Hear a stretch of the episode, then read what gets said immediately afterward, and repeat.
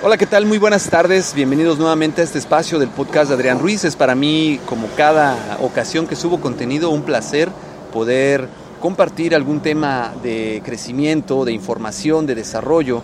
Y pues bueno, el día de hoy vamos a platicar un poquito de qué pasa después de que tú entrenas a alguien, le das mucho seguimiento, eh, le dedicas mucho tiempo para aclarar, disipar las dudas y confirmar que efectivamente la persona haya entendido lo que tú estás enseñando o lo que tú estás entrenando. Bueno, ¿qué sigue después? Yo ya lo hice, yo ya enseñé, yo ya corroboré que la persona pues está eh, por entendido y es capaz de llevar a cabo las instrucciones de lo que eh, le he enseñado.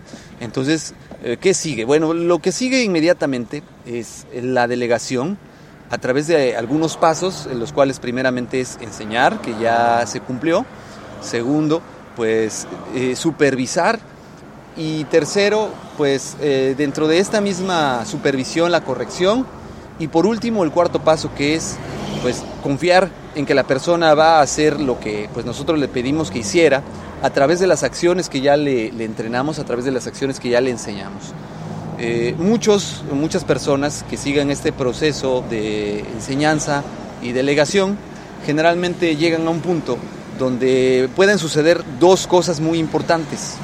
La primera que puede llegar a suceder es que la persona cumpla cabalmente con todo lo que se le enseñó al pie de la letra y que pues tenga el éxito deseado. Eh, aquí pues también se incluye aquellas personas que aunque no cumplen al pie de la letra lo que se les enseñó, lo hacen y, y están logrando un resultado. Y la segunda opción pues es aquella de las personas que no cumplen lo que se les enseñó y el resultado pues no es bueno. Bueno, ¿qué hacer cuando ya llegamos a este punto? ¿Qué hacer cuando ya llegamos a esta parte del entrenar y delegar? Bueno, eh, nuestro proceso de seguimiento que tendría que, continuar es el siguiente. Una vez que yo entrené, que ya supervisé, como decía yo, que ya delegué, que ya cuidé todos estos pasos que acabamos de mencionar, pues lo primero que tengo que hacer es ir midiendo el nivel de, de instalación, ir midiendo el nivel de cumplimiento, porque si bien es cierto que puede no estar cumpliendo, pues puede tener algún avance puede estar cumpliendo parcialmente o, puede estar utilizando alguna técnica diferente. Sin embargo, tenemos que ver ese nivel de avance y en base a ese nivel de avance, ahora sí confrontar a la persona con los resultados y, con lo que se le enseñó para, cuestionarle realmente por qué no lo está aplicando. Eh, muchas veces es eh, difícil romper el paradigma de una persona, lo, que ya trae instalado de trabajos anteriores, de experiencias eh, previas, y, la gran mayoría de las veces se genera una resistencia, la cual está provocada por estos pensamientos que, les comentaba, este paradigma, esta manera de ver las cosas. Y, no es que no quieran, es que esos paradigmas los limitan en el, nivel de pensamiento. Tenemos que cerciorarnos de que efectivamente si hay estos paradigmas, pues se vayan derrumbando, se vayan eh, tirando o se vayan eliminando, por lo cual pues eh, yo les recomiendo hagan un sondeo con la persona, que la cuestionen el por qué no cumplió y sigan insistiendo en las tareas, no sigan eh, haciendo un plan de acción con él en el cual pues estén instalando o, reinstalando esta, esta, esta información. En el supuesto o en el caso que la persona continuara sin cumplir con las instrucciones dadas, porque sigue aferrado a sus paradigmas, porque no le interesa dar seguimiento, bueno, entonces aquí ya estamos cayendo en una en un desacato de instrucciones, en un incumplimiento, en una rebeldía, por lo cual pues, tenemos que tomar acciones completamente diferentes. Aquí ya no podemos permitirnos entrenar a la persona, sino más bien comenzar a exigirle a la persona el resultado, porque pues ya se le entrenó, ya se le enseñó y estamos viendo que lo que nos está limitando no es más que eh, una falta de disciplina, una insubordinación o una rebeldía por la cual él no lo está haciendo. ¿Y ¿Cómo procedemos aquí? Pues bueno, hay, que proseguir a través de un proceso en el cual se definan consecuencias para la persona y como consecuencias pues pueden ir variando las mismas, pueden ser eh, muy, muy duras o, o, no tan duras, pero se recomienda que sea de una manera paulatina en la cual pues a la persona se le vaya encaminando al cumples o cumples. Podemos iniciar eh, este tema disciplinario a través de una retroalimentación en la cual pues cuestionaremos el por qué la persona no está logrando cumplir con lo que se le está pidiendo. ¿no? confrontándolo y, escuchando cuáles son sus justificaciones, pero a la vez tirando esas barreras, esas justificaciones para que él no tenga excusas o pretextos para cumplir. Una vez que nosotros eh, hacemos este seguimiento de esta plática, cual pues tiene que ser eh, previa y, dentro de las primeras eh, ocasiones que se instala a, a esta persona algún proceso, pues la segunda parte de este proceso disciplinario es, ok, volviste a incumplir, Vamos a sentarnos, tráete una hojita o tu cuaderno, por favor, y vamos a hacer un compromiso escrito de qué vas a hacer y qué vas a hacer si no lo cumples. En esta parte, pues muy importante, eh, lograr que, la persona a la que estamos cuestionando, pues él, él nos detalle cuáles son las causas por las que no está cumpliendo. Todo esto lo vamos a, realizar a través de un cuestionamiento en el cual pues vamos a, esperar que él nos diga el por qué no cumple. Nosotros no, no tenemos ni podemos eh, guiarlo, encaminarlo o orientarlo a que él nos dé una respuesta. No, la respuesta tiene que salir de la persona. ¿Por qué no estás cumpliendo? Es que no me da tiempo, ¿ok? Eh, no te da tiempo, pero ¿por qué no estás cumpliendo? Es que no tengo clientes, ¿ok? No te da tiempo, no tienes clientes, pero ¿por qué no estás cumpliendo? Es que pues eh, no tengo mercancía, no tienes clientes, no tienes tiempo, no tienes mercancía, pero mm, ¿por qué no estás cumpliendo? Bueno, ok, es que no estoy cumpliendo porque dejé de, hacer las cosas.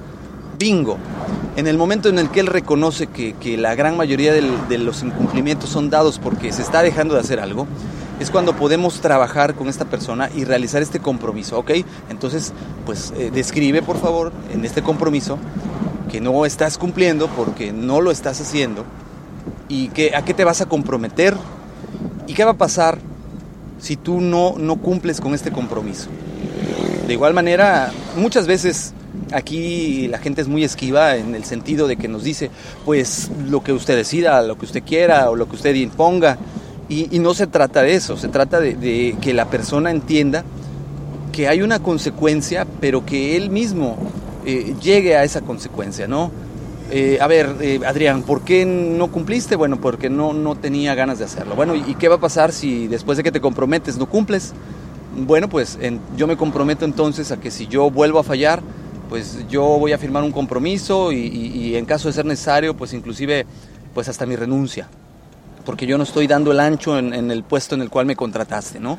Y, una vez que nosotros logramos esto, pues ya estamos encaminándonos a la mejora continua porque lo que se pretende no es eh, realmente que la persona se vaya, sino que la persona valore el hecho de que si él no cumple, entonces él mismo se está orillando a un incumplimiento y la consecuencia de no cumplir una meta, un objetivo o con los parámetros de los cuales yo fui contratado, las, obligaciones para las cuales fui contratado, pues evidentemente es que la empresa va a prescindir de mis servicios, porque yo no le estoy siendo redituable. ¿no? Y esto eh, en cualquier parte pues, es entendible de que es, natural. Eh, pero lo que queremos nosotros es que la persona caiga en conciencia y entienda que esta puede llegar a ser una consecuencia natural por no, por no poner el empeño suficiente en su trabajo. Una vez que logramos esto, pues ya, ya tenemos este compromiso resguardado en un lugar donde podamos nosotros darle seguimiento junto con el entrenamiento constante que le tenemos que brindar. Y por último, si la persona, a pesar de este compromiso, pues no nos cumple, pues ahora sí no tendremos que ejecutar otras alternativas, ya sea desde ejecutar la famosa consecuencia o si, si realmente la persona no cumplió por situaciones adversas, pues generar otro compromiso de, de una manera distinta, a donde se ponga fecha límite de cumplimiento.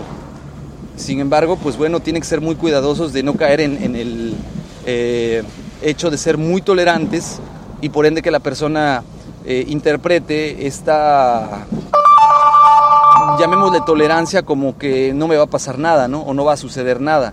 Tenemos que lograr que haya acción, tenemos que lograr que cada persona entienda esto y, y ese es el seguimiento después de que yo capacito, entreno, superviso y doy seguimiento a una persona. Si yo constantemente, mínimamente, cada tercer día o una vez a la semana estoy monitoreando a esta persona, muy seguramente el avance se va a dar, se va a concretar, se va a asentar y por ende, pues se van a estar cumpliendo los objetivos propuestos. Pero si yo no le pongo atención, si yo no lo atiendo, si yo no escucho sus necesidades, difícilmente esta persona va a poder seguir creciendo.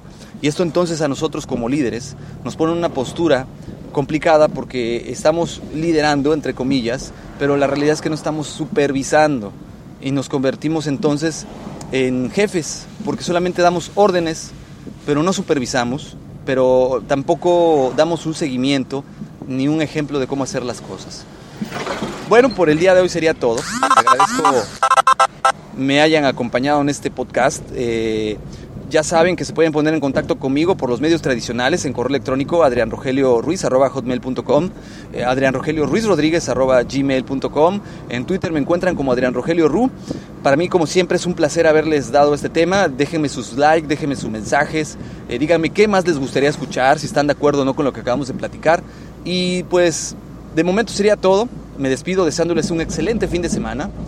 Nos eh, seguimos escuchando. Les recuerdo, mi nombre es Adrián Ruiz. Que tengan un excelente día. Hasta luego. Ohio, ready for some quick mental health facts? Let's go. Nearly 2 million Ohioans live with a mental health condition. In the U.S., more than 50% of people will be diagnosed with a mental illness in their lifetime. Depression is a leading cause of disability worldwide. So, why are some of us still stigmatizing people living with a mental health condition when we know all of this? Let's listen to the facts and beat the stigma. Ohio, challenge what you know about mental health at beatthestigma.org.